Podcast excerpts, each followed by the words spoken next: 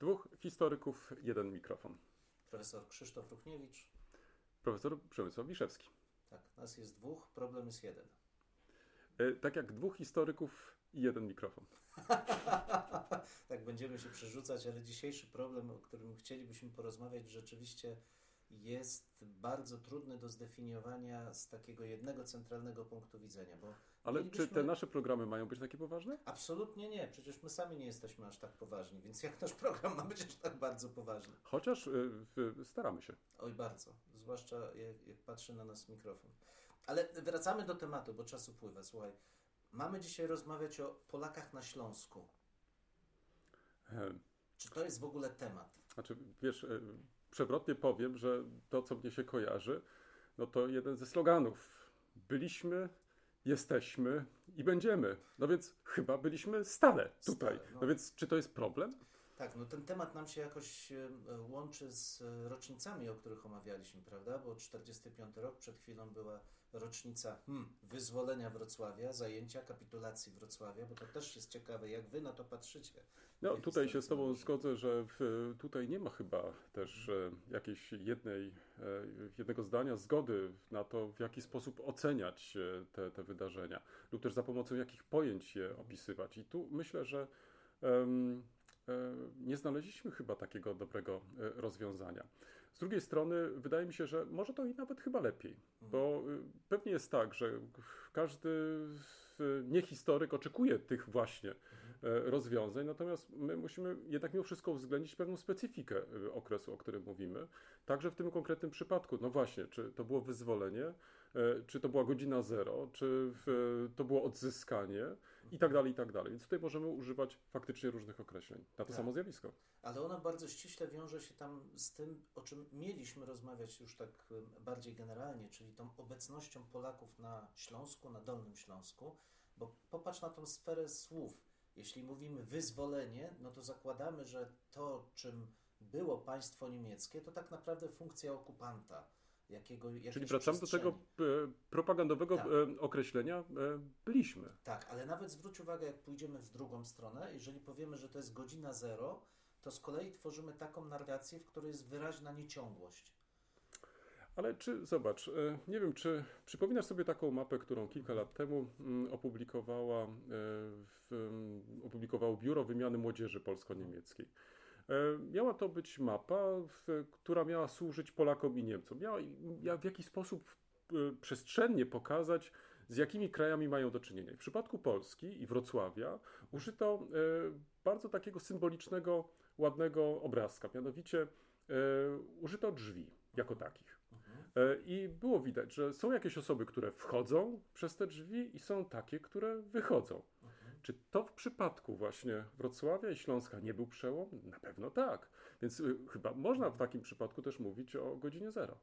Myślę, że tak, ale cały czas się zastanawiam, wiesz, czy te wszystkie obrazy, metafory nie są ahistoryczne. Dlaczego? Bo one zakładają, że powinniśmy czuć się taką wspólnotą bezpośrednią, powiązaną z ludźmi, którzy żyli tutaj 700 lat temu. No dobrze, to teraz bądźmy bardziej konkretni. Jesteś specjalistą od tej właśnie problematyki. Używamy takiego właśnie dużego słowa Polacy. Czy można mówić w głębokim wczesnym średniowieczu. Popatrz, ja jako historyk historii najpierw mam naprawdę kłopoty z określeniem, co jest głębokie, co nie jest głębokie, ale tu przepraszam także wszystkich słuchaczy, już się poprawiam. We wczesnym średniowieczu, czy też właśnie w średniowieczu? No to jest dobre pytanie, bo rzecz nawet nie w terminologii, bo w określenie Polonii zaczyna się gdzieś tam pojawiać dość wcześnie. No, możemy się spierać, czy jest to wiek XI, czy na dobrą sprawę dopiero gdzieś na przełomie XI-XII wieku ten termin zaczyna lepiej funkcjonować, bo w XI już działa. Ale kluczowe pytanie jest nawet nie to, czy jest termin, tylko pytanie, jak my traktujemy funkcjonujące wówczas społeczeństwo. Czy, nie powiem, że mamy prawo, ale w jakim sensie to są nasi przodkowie? Co to znaczy, że tutaj mieszkali ludzie, którzy określali się mianem Polaków. Bo czasami z punktu widzenia współczesności traktuje się te społeczności jako taki monolit. to, co zajęła ta społeczność gdzieś tam w X-XI wieku, to należało do nas. No zaraz, chwileczkę, do jakich nas? Dzieli nas ogrom przemian, zmian, wojen, konfliktów, porozumień, ludzkich losów, a my nagle mówimy, że ktoś wbił te żelazne słupy w jakąś rzekę i my do tego miejsca posiadamy ziemię. Ale popatrz, ale tu, czy to nie jest tak, że znowuż my jako historycy szukamy dziury w całym. Mhm. To znaczy staramy się wytłumaczyć, że to jednak nie można tak historii sprowadzać do jednego mianownika.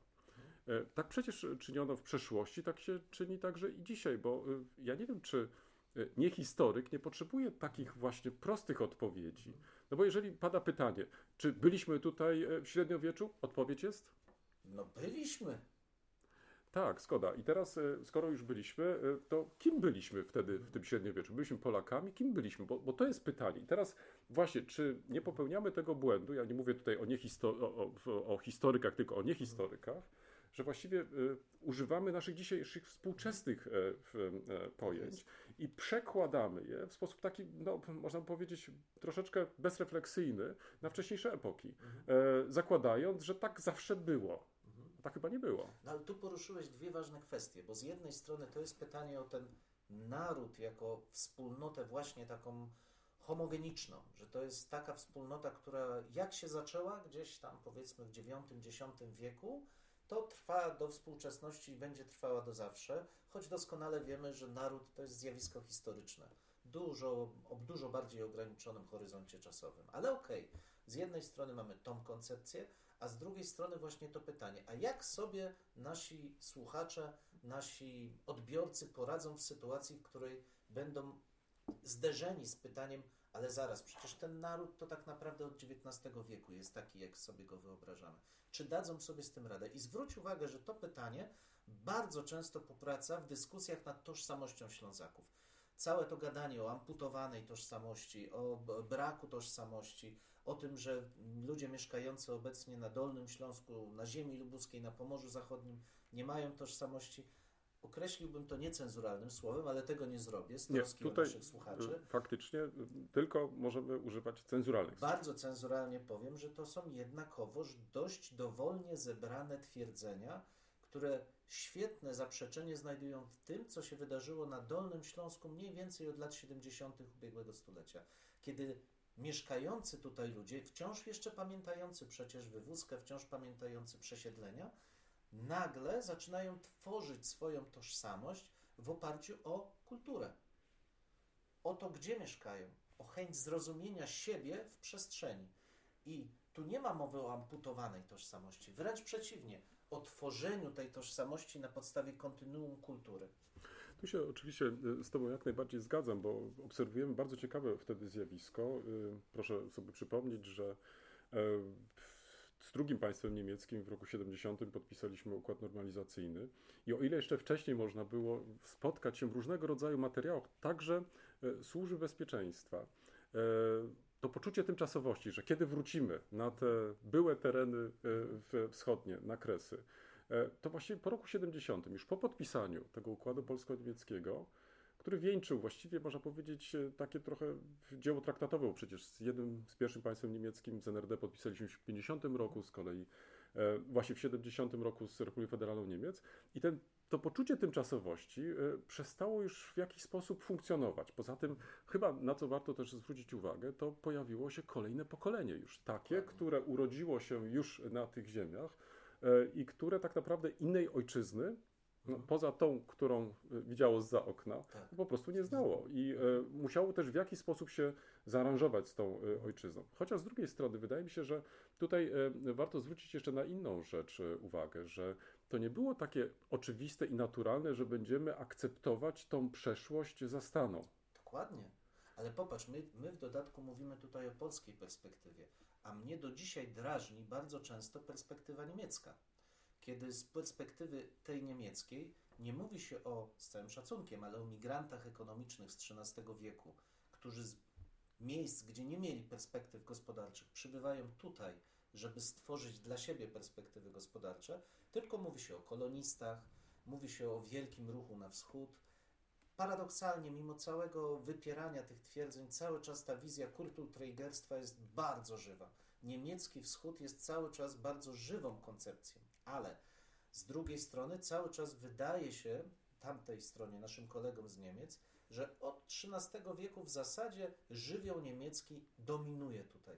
Tymczasem, jeśli spojrzymy już nie przez pryzmat elitarnych dokumentów, ale przez pryzmat życia materialnego, to po pierwsze widać proces, i tu świetnie pokazują to nasze wykopaliska, które niedawno były przez kolegów prowadzone na Nowym Targu, gdzie te tradycyjne domy, budowane według tych tradycyjnych XII-wiecznych zasad, są zastępowane przez nowe technologiczne rozwiązania, ale w toku całego XIII wieku. Dopiero XIV wiek jest takim wyraźną dominacją tych nowych rozwiązań. Jeżeli spojrzymy na funkcjonowanie północnego Śląska, czy tego Śląska, który na wschodzie graniczy bezpośrednio z Królestwem Polskim, tam żywioł kulturowy, żywioł polski będzie się utrzymywał do XVI wieku i w głąb. I germanizacja, tak jak my ją widzimy, taka głębsza, to jest proces, który będzie sięgał mniej więcej od schyłku XV wieku w głąb XIX wieku, kiedy powszechne szkolnictwo rzeczywiście zgermanizuje Śląsk. Więc kiedy czasami ta druga strona mówi, no Śląsk już od średniowiecza jest niemiecki, to nie jest prawda. Elity podlegają daleko idącej akulturacji, ale nawet one akcentują śląskość, albo legnickość, albo wrocławskość. Mozaika identyfikacji i ta narodowa, tak jak polska, tak i niemiecka, wcale nie jest dominująca. To jest też przecież widoczne, jak pewnie się zgodzisz, także chociażby w życiu religijnym, w społeczności śląskiej, nazwijmy to tak. Przecież jest to też ta wielojęzyczność. Msze odbywają się i w XIX wieku po polsku. Ukazują się przewodniki po polsku właśnie po Wrocławiu. No można byłoby się zapytać, czy to są przewodniki kierowane do turystów, czy też do osób, które w Wrocławiu po prostu mieszkają. Więc ja myślę, że tu jest problem bardziej złożony. Faktem jednak jest, i tu chyba się zgodzisz, że to XIX wiek zaczął w jakiś sposób na nowo niejako rozdawać karty, to znaczy w tych różnych roszadach narodowościowych.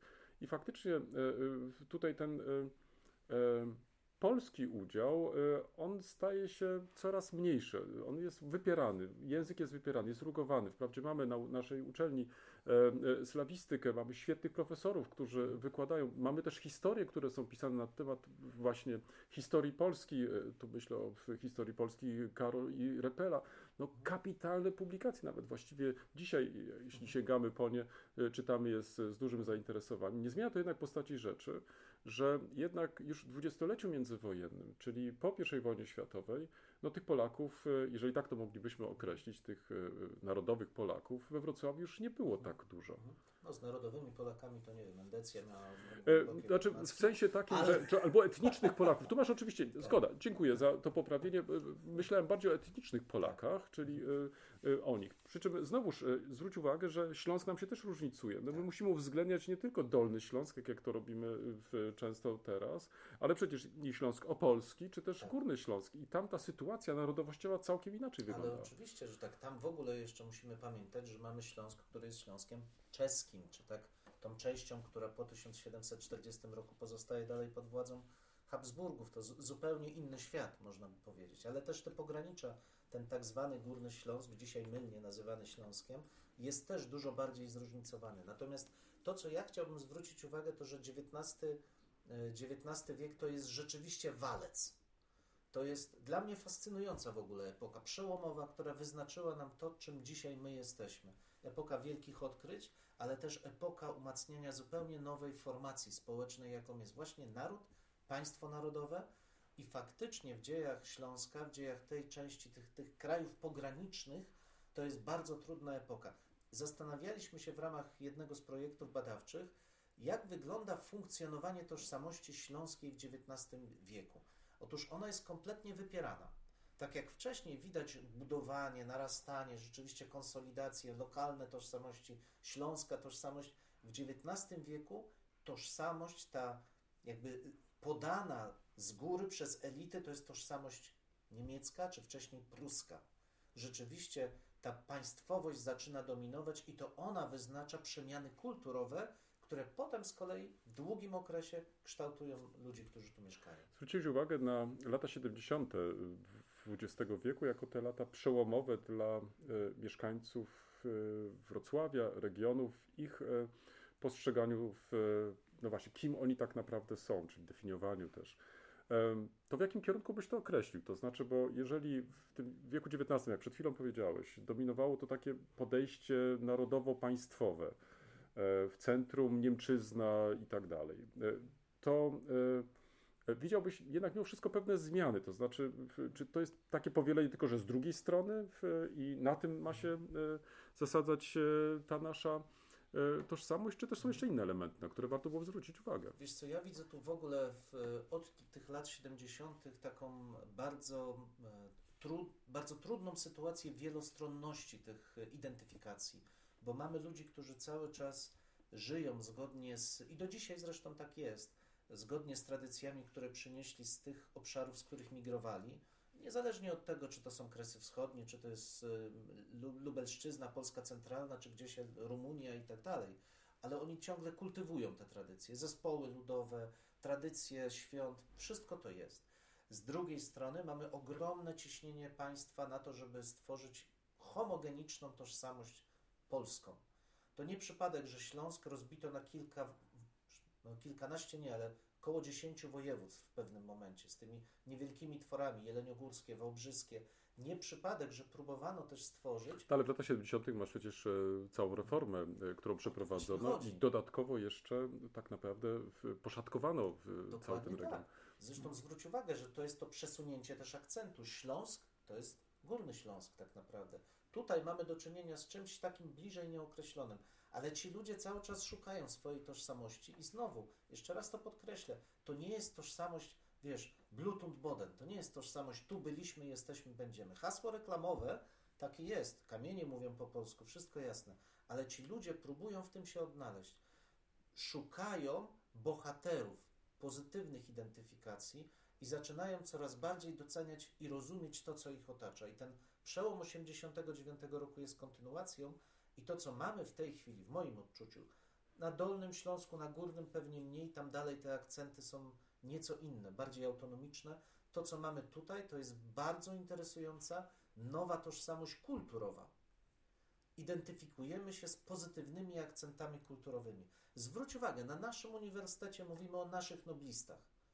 Niektórzy mówią o tym z przekąsem, ale jednak czujemy wspólnotę z nimi, chociaż etnicznie, a nawet instytucjonalnie te związki są mocno wątpliwe. Ja myślę, że podjąłeś znowuż bardzo ciekawy temat, który warto może osobno nawet poruszyć, bo czy to jest też tak, że tworząc tą naszą nową tożsamość, w cudzysłowie to daję, to nasze nowe rozumienie bycia tu i teraz, czy możemy sobie z tego rezerwuaru historycznego, o którym jesteśmy świadomi, wybierać tylko pozytywne elementy, czy też nawiązując do pewnej tradycji, także jeżeli chodzi o przeszłość, no nie powinniśmy też mieć na uwadze także tych negatywnych, no bo może powstać bardzo fałszywy obraz, tak jak to w przeszłości starano się wpoić, że byliśmy, jesteśmy, będziemy, tak i tutaj może być też ten fałszywy obraz, no właściwie jakiegoś takiego melanżu europejskiego, którego jesteśmy teraz świadkami i w którym się świetnie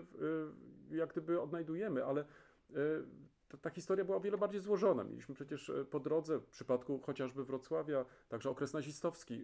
Na naszej uczelni niedawno też mieliśmy piękną uroczystość, która przypominała ofiary III Rzeszy, a zwłaszcza te osoby, którym odebrano po prostu bezprawnie tytuły naukowe. I wtedy też powstało pytanie, kto to może zrobić? Kto jest sukcesorem? Czy w ogóle mamy prawo do tego, ażeby do tych kwestii w jakiś sposób nawiązać? Ale ja ci powiem, że dla mnie ta uroczystość była znamienna, bo była głęboko symboliczna przez to, że właśnie pokazywała, że my poczuwamy się do odpowiedzialności za Śląsk, za Wrocław, za tą tożsamość właśnie nieamputowaną, nieprzeciętą.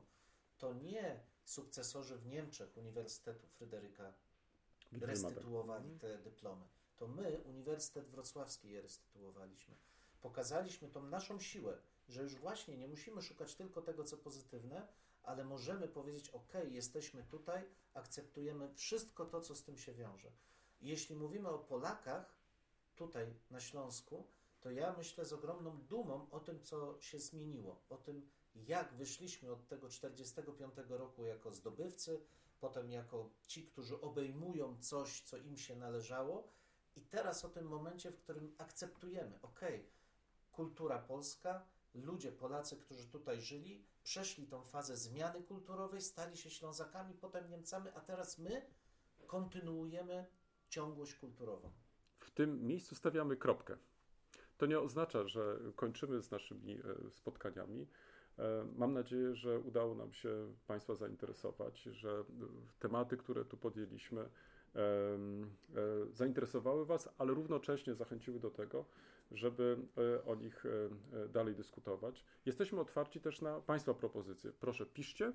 Tak jest, wysyłajcie komentarze, będziemy odpowiadać, dyskutować, zawzięcie, czasami pochichrując. Dwóch historyków, jeden mikrofon. Dziękuję Państwu za uwagę. Dziękujemy i do usłyszenia. Do usłyszenia.